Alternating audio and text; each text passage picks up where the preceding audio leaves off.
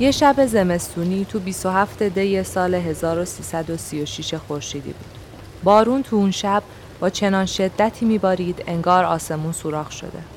غلام حسین بنان تو اتومبیل کوچکش که با هیکل بزرگ و قد بلند اون در تزاده مچاله شده و رانندگی می‌کنه. از هویت رفیقان بنان که در ماشین هستن اطلاع دقیقی ندارم. جز بیژن پسر نه ساله بنان. همگی از یه مهمونی در راه بازگشت به خونه بنان تو جاده کرج هستند. او طبق معمول حین رانندگی هم در حال خوشوبش و شوخی با دوستانشه که یک دفعه می‌بینه یه تانکر نفت بدون چراغ و کاملا پوشیده با گل جلوش ظاهر شده. بنان فورا فرمون ماشین رو به چپ میچرخونه اما از روبرو اتومبیلی در حال اومدنه.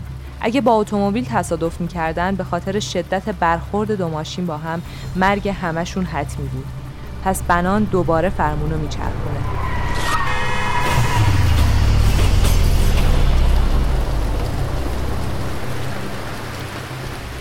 ماشین محکم به تانکر نفت می‌خوره و شیشه جلو در صورت و چشم راننده متلاشی میشه.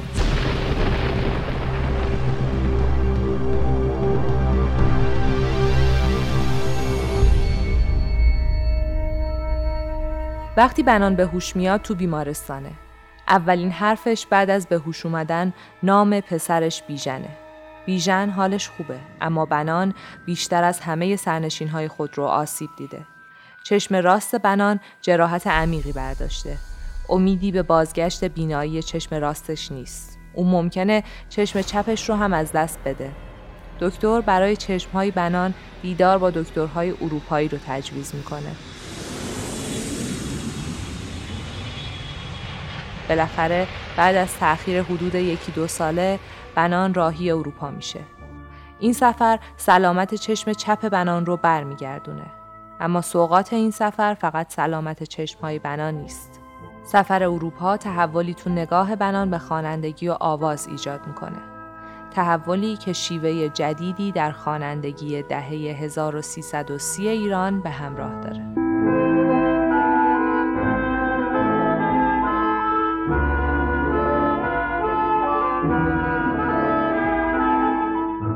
سلام من شکیبا شخصیان هستم و شما هشتمین اپیزود آرتکست رو میشنوید. در هر اپیزود از آرتکست روایت زندگانی انسانی رو میشنوید که راه های زندگیش رو از دل کوه سنگی کنده. این راه های جاودان گذرگاه امروز من و شماست. در این اپیزود با نام تنین بالغو از راه پر از عشق و آوازی میگم که غلام حسین بنان با صداش برامون ساخته.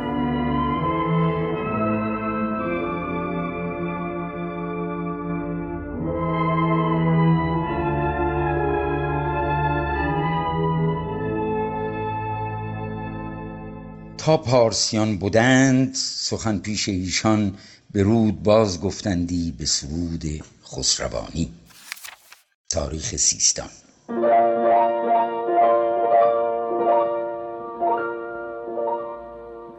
بعد از تصادف اون شب زمستونی بنان رو به بیمارستان پهلوی که همون بیمارستان امام خمینی امروز است بردن. مردم با شنیدن خبر تصادف به بیمارستان هجوم بردن. هیچ کس پیش بینی نمی کرد برای عیادت و خبر گرفتن از حال بنان این جمعیت به بیمارستان بیاد. اگه قرار بود تمام کسایی که میان رو به اتاق بنان راه بدن دیگه او حتی فرصت خوابیدن هم نداشت. برای همین یه دفتر تو سالن ورودی بیمارستان گذاشتن تا مردمی که می اومدن و فرصت نمی‌شد بنان رو از نزدیک ببینن یادداشتی برای او تو دفتر بنویسن. یکی از این بازدید کنندگان صادق سرمد شاعر و سیاستمدار اون دوران بود. او هم مانند خیلی های دیگه موفق به دیدار با بنان نشد و در دفتر ملاقات کننده های بنان نوشت گر چشم تو از چشم حسد در خطر افتاد آتش به دل و دیده اهل هنر افتاد چون چشم و چراغ دل اهل هنری تو چون چشم و چراغ دل اهل هنری تو آفت نه به چشم تو به چشم هنر افتاد.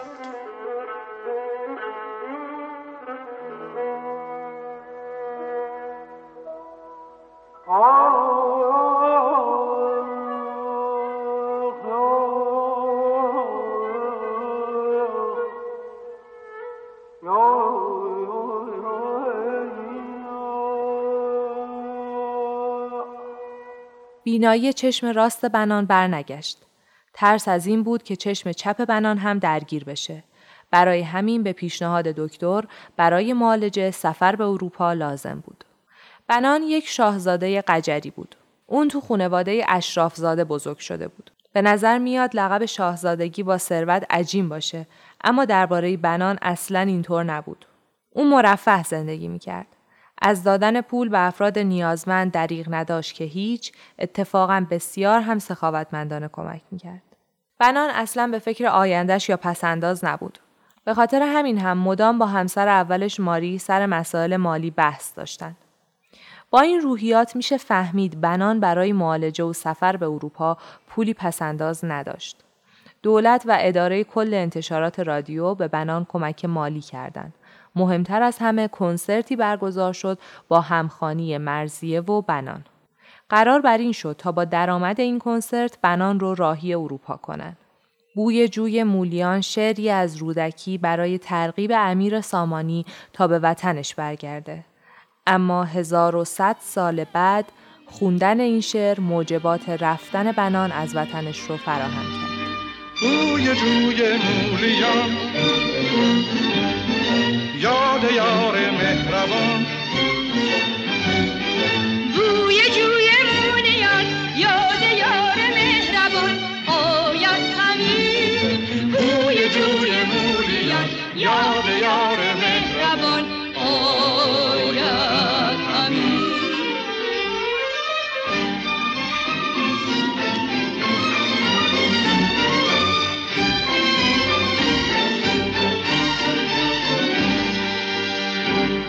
سوقات سفر اروپا دگرگونی و تغییر عقیده بنان درباره سبک و محتوای خوانندگیش بود. برخی میگن این تغییر به خاطر نگرانی و عیادتهای بسیار صمیمانه مردم در بیمارستان از بنان بود. عشق مردم به بنان باعث شد اون بیشتر از قبل به سلیقه و انتخاب مردم احترام بذاره. برخی هم عقیده دارن این دگرگونی بنان تأثیر سفر اروپا بوده. اما تو این بین مطمئنیم بنان بعد از سفر اروپا شور و حال دوباره گرفت و عشق به مردم ایران در دلش پررنگتر از همیشه شد. غلام حسین بنان بنده میل دارم از این پس آهنگ هایی بخوانم که شنونده را به وجد بیاورد نه وادار بریختن اشک نماید سعی خواهم کرد از آهنگ های استاد موسیقی آقای وزیری و هنرمند گرامی آقای خالقی استفاده کامل بنمایم و غالبا آهنگ هایی را که در این زمینی و سبکس به گوش مردم برسانم. من اگر جهان به دل اسیر تو سلسله نکنم چه کنم تو بیا مگر این را غنیمت کل در این بهار نو به سبا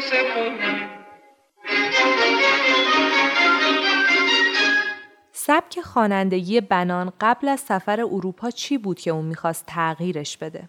برای پاسخ به این سال باید از اولین استاد بنان شروع کنه. چون اولین استاد بنان به باور خودش پدرش بوده پس از خانواده شروع می‌کنن. خانواده ای که غلام حسین بنان و دوله نوری معروف به غلام حسین بنان در اون به دنیا اومد. من در 1306 شمسی شروع کردم به کار خودم برای خانواده بودم که تو موسیقی بود اونجا بستر نه به عنوان موسیقیدان همیشه تو خانواده ارستوکراتات خانواده عین بود. موسیقی مادرم پیانو می‌زد یواش یواش گوش من رب خواهرای من شروع کردم به ساز زدن پیش متزخان ایدا بود. بعد خودم علاقه پیدا کردم و رفتم پیش معلمان قدیمی. چند آخوند بودن. ایشون اول یواشکی می‌رفتم پیش ما درس میخوندم بعد علنی شد و تا اینکه آوازه رو خوب یاد گرفتم به ردیفا رو ولی خب این موقعیتی نداشتم که بخوانم موقع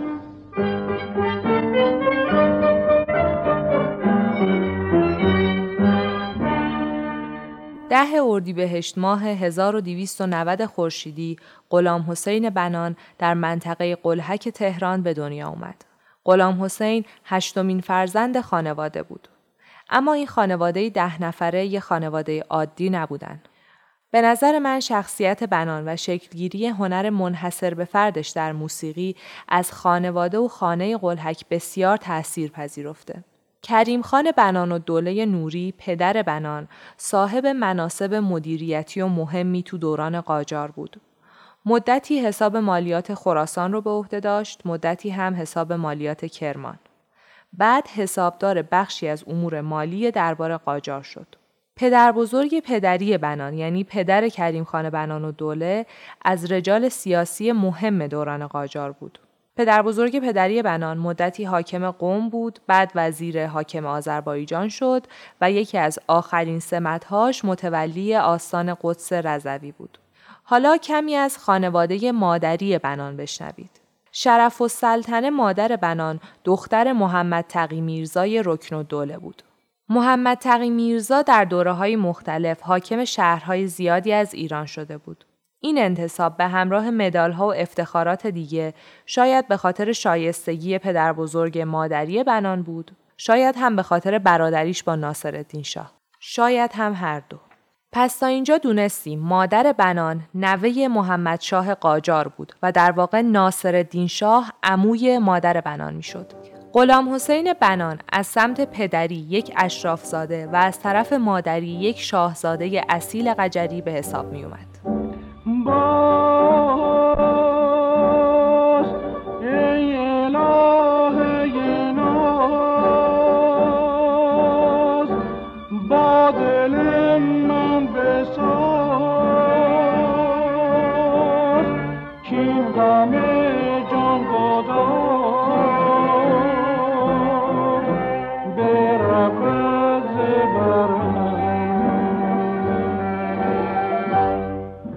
گفتم در شکلگیری شخصیت هنری بنان جز خانواده اسباب خونه قلحک هم اهمیت داشتن. یه دستگاه فونوگراف استوانه‌ای، چهار پیانو و یک ارگ و تارهای خواهر بنان در گوشه گوشه خونه قلحک جا خوش کرده بودند. تو اون زمان صدای پدر بنان در فونوگراف ضبط بود. غلام حسین بنان میگه تو کودکی بارها و بارها به صدای آواز پدرش گوش می‌داد تا بتونه عینا اون رو تقلید کنه. شاید استعداد فوقالعاده بنان در تقلید صدا و لحجه به خاطر تمرین با فونوگراف در کودکی بود. صدای نواختن پیانوی مادر بنان روزها در خونه میپیچید و چند اتاق اون طرفتر صدای تار خواهرهای بنان بود که خانه رو پر می‌کرد. هفته یک شب درویش خان، مرتزا خان نیداوود و میرزا عبدالله مهمان خونه بنان و دوله بودند. در یکی از این شبها اجرای پسر بچه ای شش ساله شور دیگه ای به مهمونی بنان و دوله داد.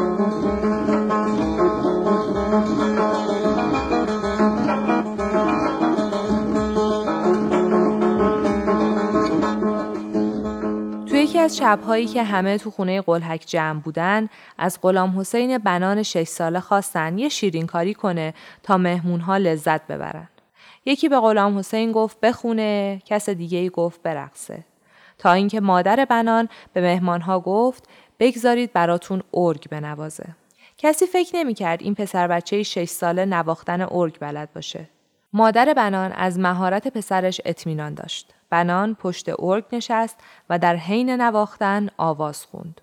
پدر بنان انقدر لذت برد و ذوق کرد که بعد از تموم شدن آواز بنان دوباره از اون خواست همون تصنیف رو بخونه.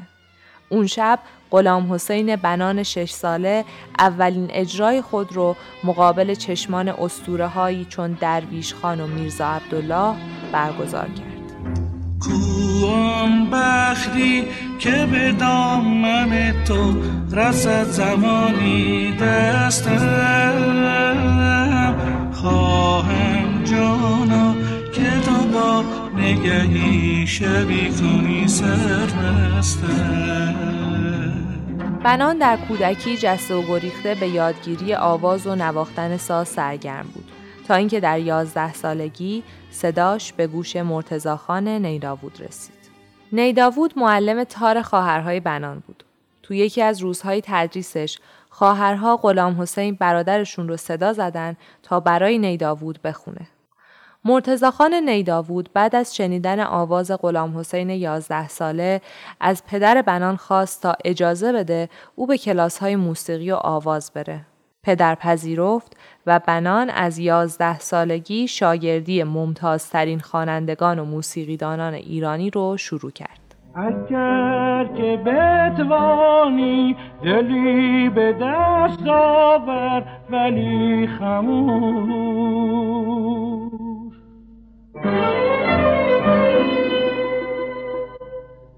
چه حاجتی باشد که بانگ احسانت رسد بگو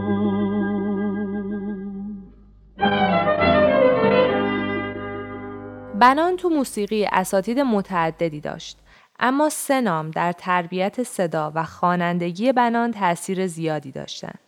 زیا و زاکرین، ادیب خانساری و روح الله خالقی. اولین استاد آواز بنان یه روحانی بود که افتخارش روزخونی برای امام حسین و لقبش زیا و زاکرین بود. اون به تمام دستگاه های موسیقی ایرانی تسلط داشت. زیا و زاکرین تلفیق شعر و موسیقی رو به نحو احسن می‌دونست و به شاگردش بنان همه اینها رو آموزش داد. یکی از ویژگی های مهم بنان همونطور که قبلا هم اشاره کردم استعداد خارق‌العاده اون در تقلید صدای خوانندگان مختلف بود. تو اون زمان هم علاوه بر یاد گرفتن دستگاه های موسیقی و نحوه آواز خوندن بنان هر صفحه موسیقی که به دستش می رسید به دقت گوش می‌داد و سعی می کرد عینا اون رو بخونه. اما باید به خاطر داشته باشیم بنان خودش رو مقید به تقلید صرف نکرد. در واقع تقلید اون از خواننده های مختلف شاید نوعی شگردش بود در یادگیری تکنیک های مختص هر خواننده. حالا می‌رسم به خواننده ای که مدتی استاد بنان بود و هر وقت بنان صداش رو میشنید اشک از چشمانش سرازیر می‌شد. سخن اهل دل مگو که خطاست سخن شناس نیم دل برا خطا اینجا ادیب خانساری خواننده محبوب بنان بود. ادیب مدتی هم استادی بنان رو به عهده داشت و بنان در خوانندگیش تحت تاثیر ادیب بود. خوانندگی ادیب که بنان انقدر شیفتش بود چه شیوهی داشت؟ حسین علی ملاح شیوه خوانندگی ادیب که بنان به او سخت ارادت میورزید شیوه است عارفانه متکی به جذبه های معنوی و عاطفی یعنی حال است نه قال سراسر لحن است نه کلام. اگر شعری همراه دارد شعر وسیله است نه هدف. او شعر را برای پر کردن فضای لحن به کار می گرفت چیزی که سخت واجد اهمیت است حال است و کیفیت لحن نه وضوح کلام یا به قول مولانا قال. سر تا سر آواز ادیب سرشار از شور و حال است.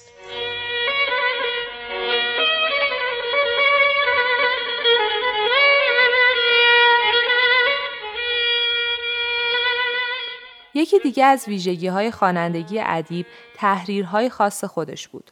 تحریرهای ادیب خلاصه شده و متناسب با دامنه صوتیش بود. بنان هم در تحریر پیرو سبک ادیب بود. یعنی هیچ وقت چهچههی بیجا نمی‌زد و با صداش قدرت نمایی نمی‌کرد. بنان معتقد بود یه خواننده باید محدوده صوتی خودش رو بشناسه و فقط تو اون محدوده صوتی بخونه. اما خوانندگی بنان یه برتری ویژه نسبت به ادیب داشت. اون برخلاف ادیب برای شعری که همراه با آواز می‌خوند ارزشی معادل لحن قائل بود. برای همین همیشه شعری رو انتخاب می‌کرد که متناسب با فضای لحنی دستگاه موسیقی باشه. بنان ارزش زیادی برای شعر قائل بود. وقتی شعری رو برای خوانندگی انتخاب می‌کرد به معنا و مفهوم اون کاملا مسلط بود. بنان برخلاف خواننده مورد علاقش ادیب هیچ وقت کلام رو فدای تحریرها و قلتهای لحنی نکرد. نقش خیال روی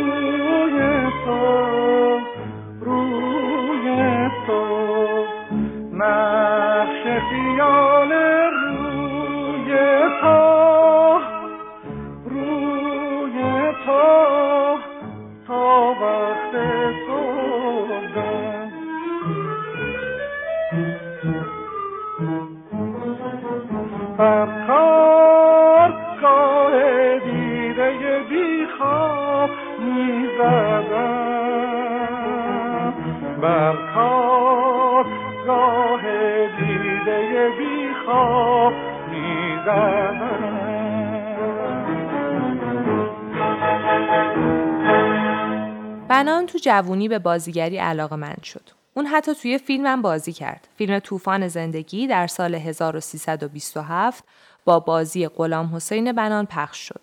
اما پس از مدتی بنان بازیگری رو کنار گذاشت. شاید علاقه اون به بازیگری از اعتماد به نفسی میومد که از چهره و صداش می‌گرفت. البته اعتماد به نفس بیجایی هم نبود.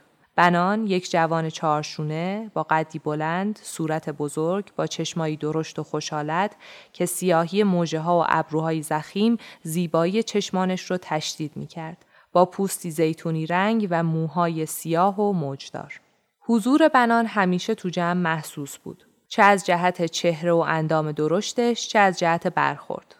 بنان شوختب بود به علاوه شم قصه پردازی و روایتگری هم داشت. به گفته دوستان بنان اگه مهمونی برگزار می شد و بنان تو اون حضور نداشت همیشه جای خالیش برای همه آشکار بود. اون تا قبل از 25 سالگی یه خواننده حرفه‌ای محسوب می شد. به همه دستگاه های موسیقی ایرانی تسلط داشت، تحریرها و آوازهای مختلف رو هم به خوبی میشناخت. تقریبا تو همه مهمونی هایی که بنان تو اون حضور داشت ازش می‌خواستن تا آواز بخونه. صدای اون در مهمونی های خصوصی شیفتگان بسیاری داشت. اما خوانندگی بنان تنها به همین مهمونی های خصوصی ختم می شد. اینکه امروز بسیاری از مردم ایران از جمله من و شما صدای آواز بنان رو شنیدیم مدیون خود بنان نیستیم.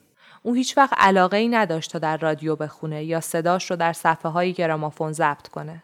کلونل علی نقی وزیری کسیه که صدای بنان رو از مهمونی های خصوصی به گوش مردم و نسل های آینده رسوند. قبل از شهریور 20 من خودم یه خواننده کلاسیک قوی بودم. برخورد من با آقای وزیری کلون وزیری مجبورم کرد که منو بیاره تو رادیو. با آقای خالقی گذاشت منو که کار کنم. طرز ارکست ها رو ارکست های کوچیک و بزرگ رو یاد بگیرم بکنم نطخونی و من به عنوانه که خواننده بشم نمی‌خواستم این کارو بکنم. کل وزیر وادارم که بخون بخون بخون بخون بخون. با همین دلیلم که من چیزی هم نگرفتم. اگه خواننده بودم باید یه پولی بگیرم. من آواز باید بهم اثر کنه.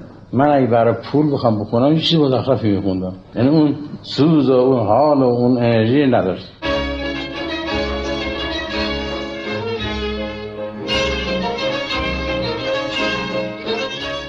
غلام حسین بنان قبل از آشنایی با کلونل وزیری مشغول کارهای اداری بود. مدتی کارمند اداره کل کشاورزی شد. بعد به احواز رفت و تو اداره ایرانبار کارمند بود.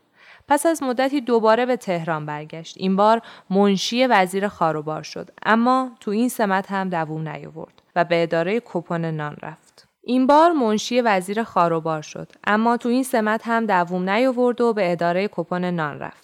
این تغییر شغل پیاپی بنان نشون از این بود که روحیش تو چارچوب شغل کاربندی جای نمی گرفت.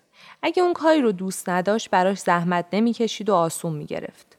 زندگی کارمندی بنان با انتقال از این اداره به اون اداره ادامه داشت تا ازدواجش با خواهر کلونل وزیری ماری وزیری. ازدواج بنان با خانواده وزیری سبب شد کلونل بنان رو ترغیب کنه تا وارد جریان حرفه‌ای موسیقی بشه. وزیری ها بنان رو به رادیو بردند. دیدار با روح الله خالقی و سبا در ساختمان رادیو آغازی بر آفرینش شاهکارهای موسیقی ایران شد. روح الله خالقی اولین دیدارش با بنان رو اینطور روایت می‌کنه. از عبدالعلی وزیری شنیدم که دوستش بنان صدایی خوش دارد. استاد علی وزیری هم که با بنان نسبت خانوادگی داشتند این موضوع را تایید فرمودند. قرار شد بنان برای آزمایش در اداره حاضر شود.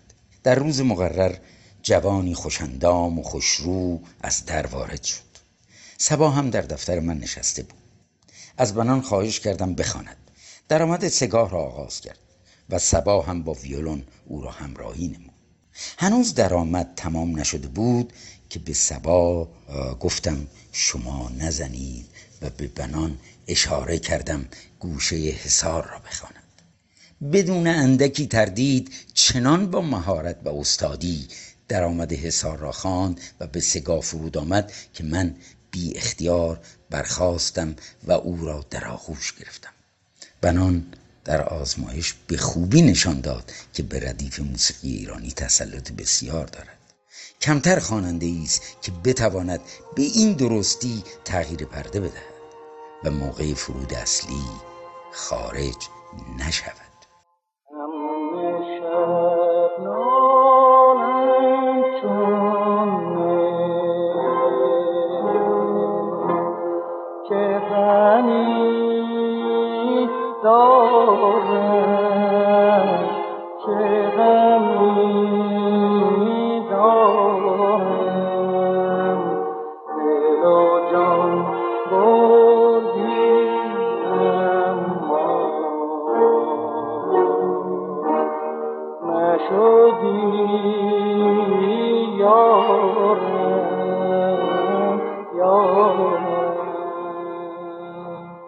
در خاطره روح الله خالقی به یکی از مهمترین مهارت‌های بنان اشاره شده. مهارت مرکب خانی.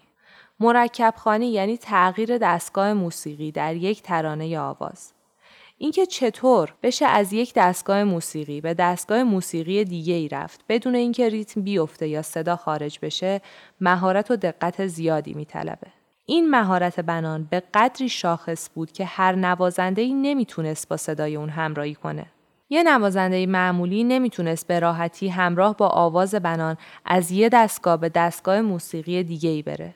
برای همین همراهی صدای اون جز با چیر دستترین نوازنده ها ممکن نبود.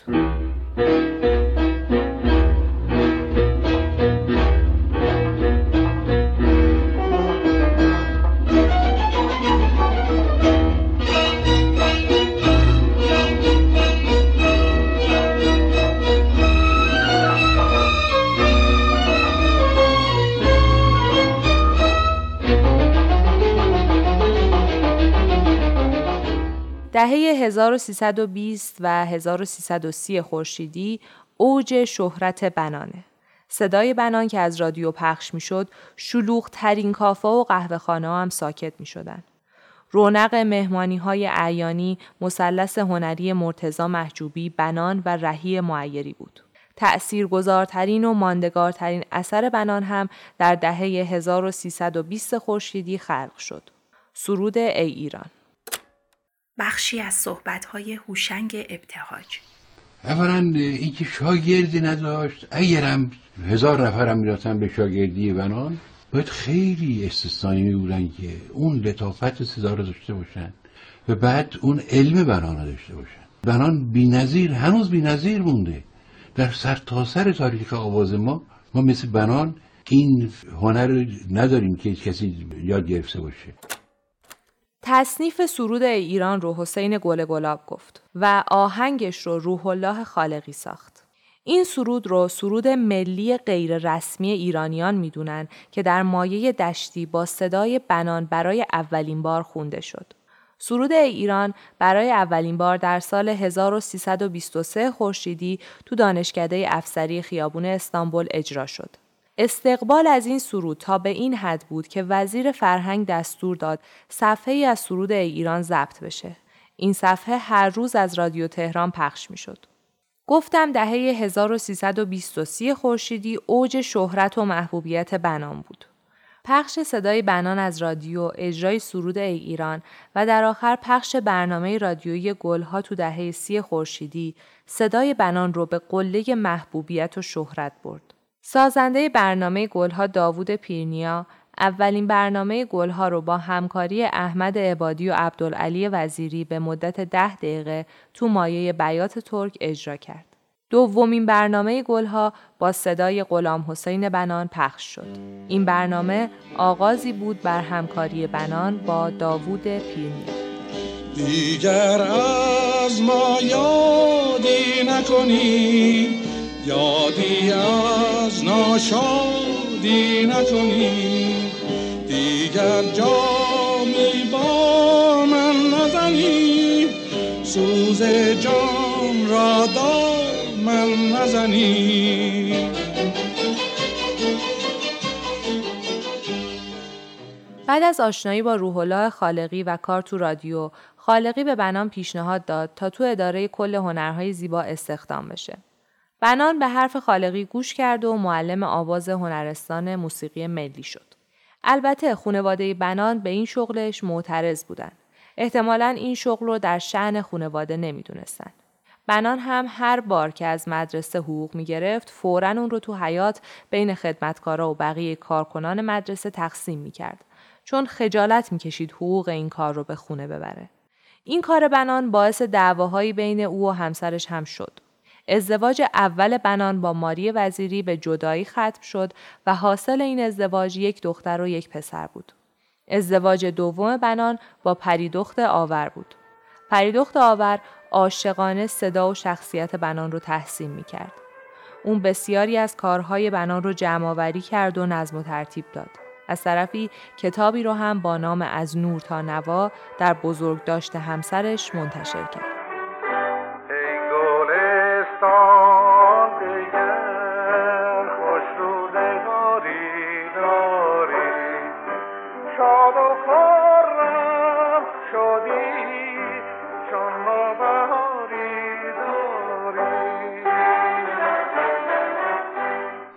ایام عیدی رفته بودم شیراز. منزل خواهرم اون هتل بزرگی پارک سعدی. دو سه روز مونده بود به تحویل سال.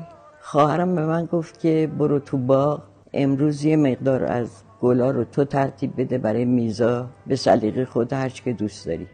من یه زنبیل دستم گرفتم و آمدم توی محبت توی باغ. مقدار گل کندم و اومدم از پله می‌خواستم برم بالا. چند قدم مونده بود.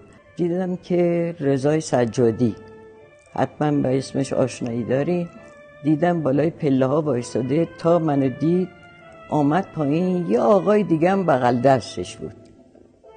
آمد گفت پری تو اینجا چی کار می‌کنی؟ چون واقعا رضا سجادی اصلا تو خانواده ما می‌تونم بگم بزرگ شده بود.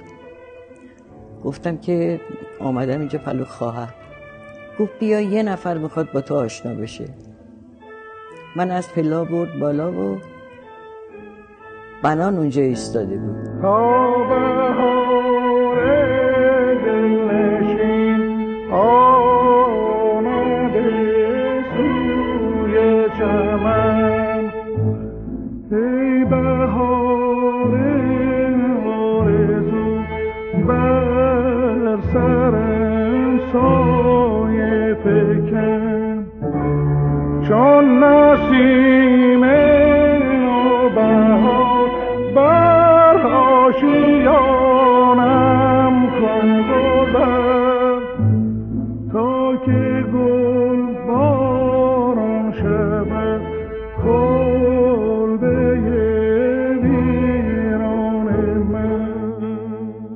در دوران خوانندگی بنان هنوز نوتخانی مرسوم نبود و آموزش موسیقی به صورت سنتی انجام می شد. روش سنتی آموزش آواز اینطور بود که استاد یکی از دستگاه آواز رو انتخاب می کرد. بعد درآمد اون دستگاه رو یکی دو بار می‌خوند و از شاگرد می‌خواست عینا خوانندگیش رو تقلید کنه. بنان هم در کلاساش به این شیوه تدریس می‌کرد. بنان با نوتخانی میونه خوبی نداشت اما بالاخره با اصرارهای خالقی و نوازنده های ارکست نوتخانی در آواز رو یاد گرفت. صدای بنان به تشبیه های زیادی شهرت داشت مثل صدای قلتیدن مروارید روی مرمر، صدای تموج حریر در رهگذار نسیم و تنین بال اما در بین همه اینها یک تشبیه از همه مشهورتره و اون صدای مخملیه. چون صدای بنان هیچ تیزی و تندی نداشت. اگر بخوایم صداش رو به یک خط تشبیه کنیم مثل یک خط موجدار منحنی بدون هیچ تندی و زاویه‌ای بود. بنان به این ویژگی منحصر به فرد صداش و همچنین مهارتش در خوانندگی به خوبی واقف بود و از بیانش هم هیچ ابایی نداشت. بنان بعد از خوندن آواز میناب جایزه ده هزار تومنی تعیین کرد برای کسی که بتونه مثل اون میناب رو بخونه. هیچ کس هم پیدا نشد. همین حالا هم کمتر خواننده ای جرأت می‌کنه شعرهایی که بنان خونده رو بازخوانی کنه. محمد رضا شجریان توی مصاحبه تلویزیونی گفت هر بار صدای بنان رو میشنیدم منقلب می‌شدم و اشک میریختم. روزی که به قزوین سفر می کردم یه نوار کاست از صدای بنان رو با خودم برداشتم تا یکی از تحریرهای اون رو تقلید کنم. از تهران تا قزوین بیش از پنجاه بار این کاست رو گذاشتم و بالاخره هم نتونستم اون تحریر رو یاد بگیرم. در واقع شاید بشه گفت بنان تنها خواننده ایرانه که کارهاش نقطه اوج نداره. هر اثر این خواننده به نوعی در اوجه. از سرود ای ایران و میناب و کاروان و رویای هستی تا حتی اثری که خود بنان خیلی دوستش نداشت یعنی الهه ناس. این آثار کم نظیر حکایت از سلیقه و سختگیری بنان در خوانندگی داره. تقریبا تمام کسایی که با بنان کار کردن دانش و تسلطش به عالم شعر و ادب رو تو خاطراتشون گفتن. بنان همون اندازه که به شعر کلاسیک تسلط داشت با شعر شعرایی مثل نیما، فروغ و نادر نادرپور هم به خوبی آشنایی داشت. البته این سختگیری بنان باعث در گرفتن بحثها و قهرهایی در رادیو هم می‌شد. کم کم اظهار نظرهای تحمیلی بر نوع خوانندگی و ترانه های سفارشی تو رادیو باعث شد تا بنان به طور کلی از خوندن تو رادیو دست بکشه و به کار نظارت مشغول بشه. البته اتفاقهای دیگه هم تو این بین رخ داد. این اتفاقهای تلخ بنان رو به افسردگی و انزوا کشوند. مرم جان دلم را. که این مرغ وحشی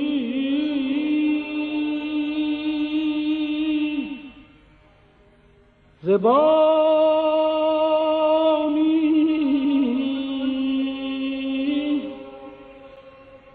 که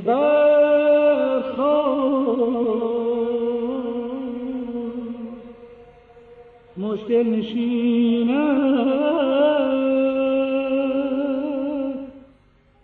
با فوت خالقی در رفقا مثل سبا یا حسین وزیری تبار محسن پیانو موسای محجوبی به اصطلاح. اینا دیگه به من اثر عجیبی گذاشت روی من.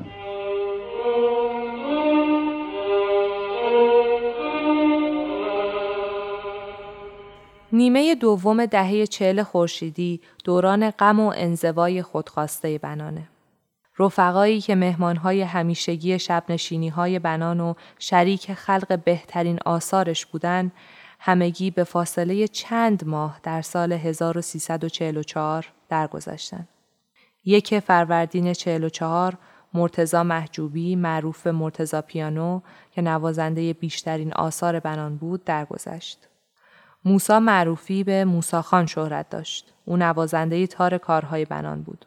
موساخان سالها هم در هنرستان موسیقی ملی در کنار بنان به هنرجوها درس موسیقی می‌داد.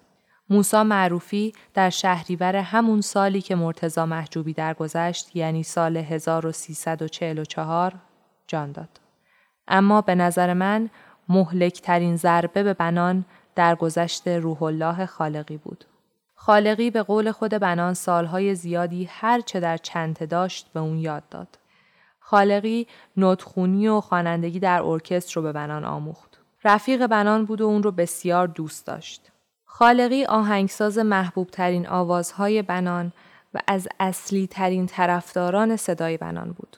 خالقی اعتقاد داشت صدها سال طول کشیده تا خواننده مثل بنان بیاد و صدها سال دیگه هم باید منتظر موند تا خواننده چون بنان رو دوباره روی صحنه ببینیم. بعد از مرتزا محجوبی و موسا معروفی، روح الله خالقی در آبان 1344 از دنیا رفت. یک سال بعد یعنی سال 1345 داوود پیرنیا از برنامه گلها کناره گیری کرد. این استعفا سیاست گذاری برنامه گلها رو به کلی تغییر داد. به عقیده بنان این تغییر در سیاست گذاری های رادیو و موسیقی رو به ابتزال دچار کرده بود.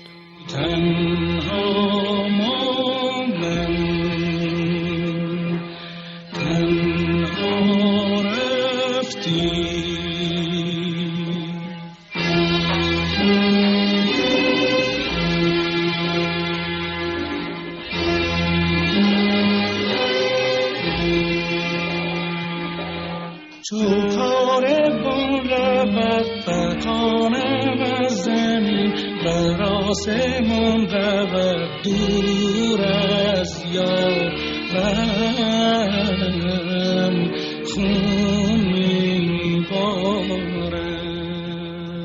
در سالهای دهه چهل وقتی بنان غرق در غم و افسردگی و بیماری بود منوچهر جهانبگلو از طرف صفحه هنر و ادبیات روزنامه کیهان به بنان نامه ای میفرسته.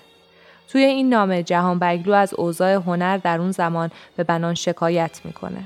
نظر بنان رو که به دیدگاه او هنرمند پرفضیلتیه می‌پرسه. از طرفی از او می‌خواد بیشتر راجع به زندگی هنری خودش بگه. بخشی از نامه تلخ بنان به منوچهر جهان بگلو رو میشنویم. دوست من نامت رو دریافت کردم. برای من که در بستر بیماری نه بهتر است بگویم در بستر مرگ افتادم این نامه ها خود روزنه امیدی است و وسیله ارتباطم با دنیای زندگان نوشته بودی قصه ماجرایی را که هنگام تحصیل و اکمال هنر بر من گذشته است برایت بفرستم قصه تازه نیست. قصه تازه هم نیست. اما خیال دارم چیزایی بنویسم. نوشته بودی که هنرمندان تازه فضیلت هنری ندارند و لابد که من دارم. من وقتی به این کلمه فضیلت هنری میاندیشم به نظرم می‌رسد که حیولای عجیبی بودم در سراسر عمرم. خیال نکنی که می‌خواهم ادای هنرمندانه در بیاورم و یا به قولی شکست نفسی کنم. نه می‌خواهم به تو بگویم که دل سادت را به دست این تصورات نسپاری. تو داری به خودت رنج بیهوده می‌دهی که افتاده به دنبال یافتن فضیلت هنری در هنرمندان امروزی. نه در شعرگویان نه در نمایش نام نویسان نه در نقاشان نه در آهنگسازان و نه در هیچ کدامشان نشانه از ایثار روح نیست. همش جان کندن است به خاطر خوردن و بردنی و تحصیل شهرتی که بماند. آه که درد امانم نمی‌دهد.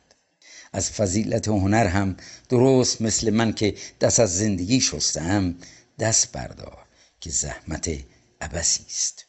می‌خواستم خیلی چیزها در باب این مسئله بنویسم اما نه مجالش هست و نه توانی در من که زیادی خودم را به جوش و خروش وادارم البته بعد از اینکه بنان از این دوره تاریک کمی گذر کرد نظرش هم دیگه به این تندی نبود و کمی تغییر کرد. نگاه بنان به روزتر شد یا خوشبینانه تر قضاوتش با شما.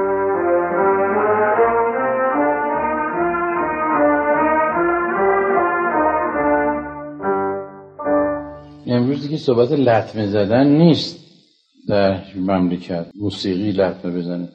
امروز حرفای چیزایی راجع به کار سیاسی چیزا صحبت میشه. در ممالک. موسیقی اصیل هیچ وقت لطمه نمی‌زنه چیزی بهش نمی‌تونه لطمه بزنه. در فرنگستان موسیقی کوچه بازار نیست. در مقابل اپرام هست. شانسونی هم هست. گرده میرن شانسونیه گوش می‌کنن. که موسیقی به متوسطیه. یه ده اپرا موسیقی سنگینتر گوش می‌کنن. یه ده مثلا خواننده هایی که صفحه پر می‌کنن تو کوچه از گوش می‌کنن. ذوق مردم که نمیشه که. قصاب فکرش با یه آدم سیاسی فرق داره. یه کارگر سم نمیشه بهش گفت بیایید سطح بالا بیا حتما واگنر رو گوش کن. بیا مثلا آواز آقای حدیب خانزاری آقای بنای آواز فلان آدم گوش کن. اون می‌خواد یه چیزی که در زمین که کار می‌کنه یه بشکنی هم بزنه و چهار تا دستم بزنه و کارش هم انجام بده. بعد بره منزل. و این در همه جا هست. یه عده خوب دوست ندارن گوش نمی‌کنن. یه عده دوست دارن گوش می‌کنن. ذوق جوانها رو نمیشه کش جوان نمیشه گفت بیا مثل من سن من فکر کن.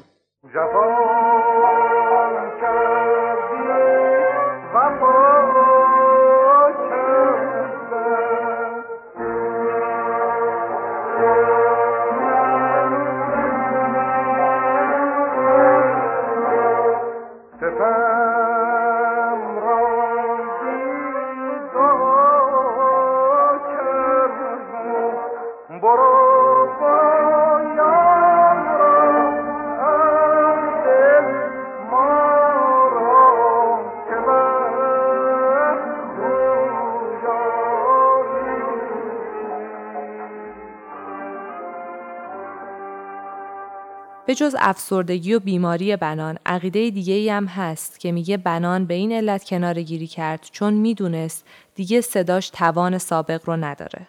در گفتگویی که با آقای فرهاد فخردینی داشتم نظر ایشون رو در این باره پرسیدم. آقای فخردینی مخالف بودن. برای این مخالفت هم دلیل داشتن.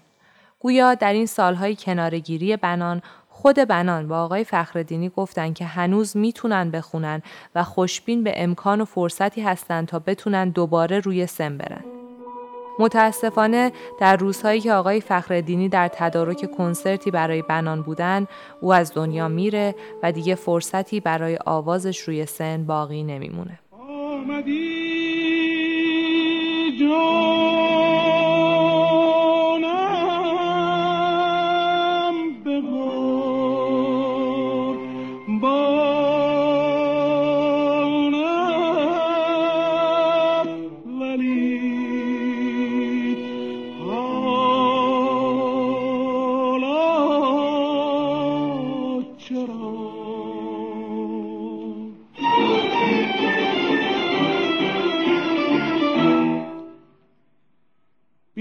بی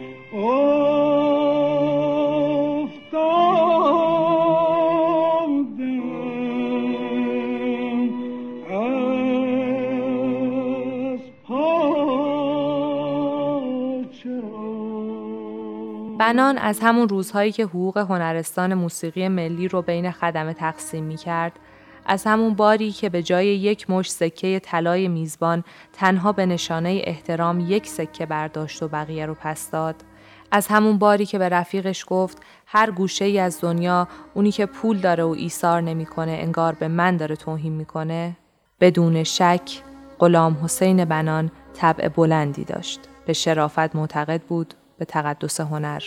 شاید برای همین 20 سال صداش تو سینه حبس موند البته خواندن در دوره‌ای که صدای بنان ممنوع بود و کاستاش زیرزمینی تکثیر می‌شد شاید خواسته این مزهک باشه بعد از 20 سال نخوندن غلام حسین بنان به جای رفتن روی سن زیر خاکهای امامزاده تاهر دفن شد. حتی آخرین خواسته بنان برای مرگش انجام نشد. او وصیت کرده بود در زهیر و دفن بشه. اما نذاشتن و قبری در امامزاده تاهر بهش دادن. بنان خونش در محله نیاوران رو به خاطر مخارج زندگی فروخت تا به خونه کم خرجتر نقل مکان کنه. او بیشتر از 300 اجرای خودش رو هم به قیمت ناچیزی فروخت تا خرج گذران زندگی کنه. در تاریخ 8 اسفند 1364 غلام حسین بنان تو بیمارستان ایران مهر به خاطر مشکل دستگاه گوارش جان داد. خونه نیاوران خونه ای بود که روزی در اون مرتزا محجوبی پیانو می‌زد ابوالحسن سبا با ویالونش صدای بنان رو همراهی می کرد و روح الله خالقی تو مهمونی های این خونه همیشه حضور داشت. بالاتر از همه خونه نیاوران خونه ای بود که غلام حسین بنان در اون میزیست. این خونه در سال 1392 تخریب شد تا جای خاطره ها و تاریخش رو به یک برج چند طبقه بده. هستی چه بود قصه پر رنج و ملالی کابوس پر وحشتی آشفت خیالی.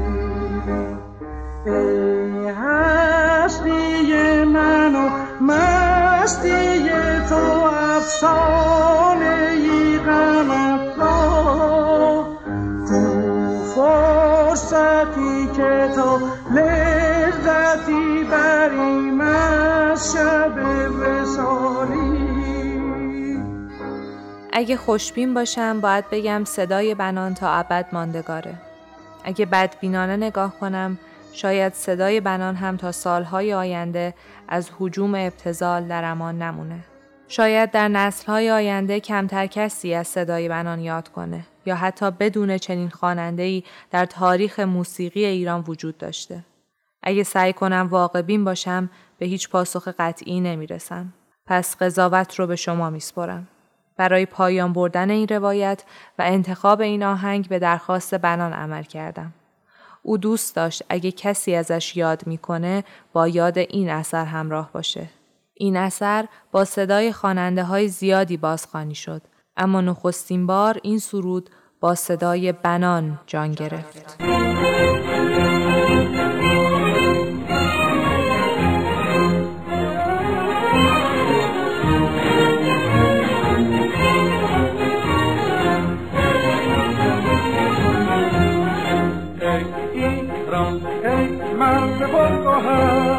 ای خاک سر چشمه هنر دور از تو اندیشه بدان. پاینده مانی تو جاودان.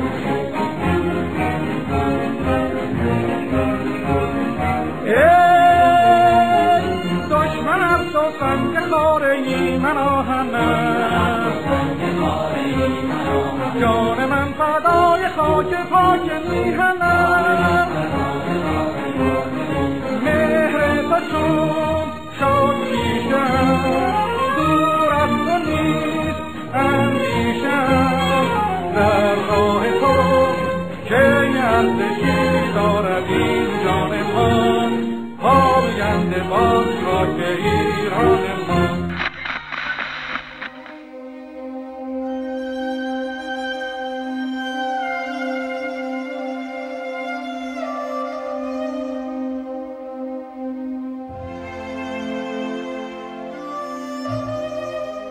تهیه کننده آرتکست آقای فخردین انوار هستند. از آقای اسماعیل تهرانی که صدای گرمشون زینت بخش این قسمت بود و همچنین از همفکری و راهنمایی آقای فرهاد فخردینی صمیمانه تشکر می کنم. مدیر اجرایی پرهام وفایی نویسنده، پژوهشگر و گوینده شکیبا شخصیان و من زهرا بلدی کارگردان صوتی این قسمت از شما تشکر می کنم که آرتکست رو برای شنیدن انتخاب کردید.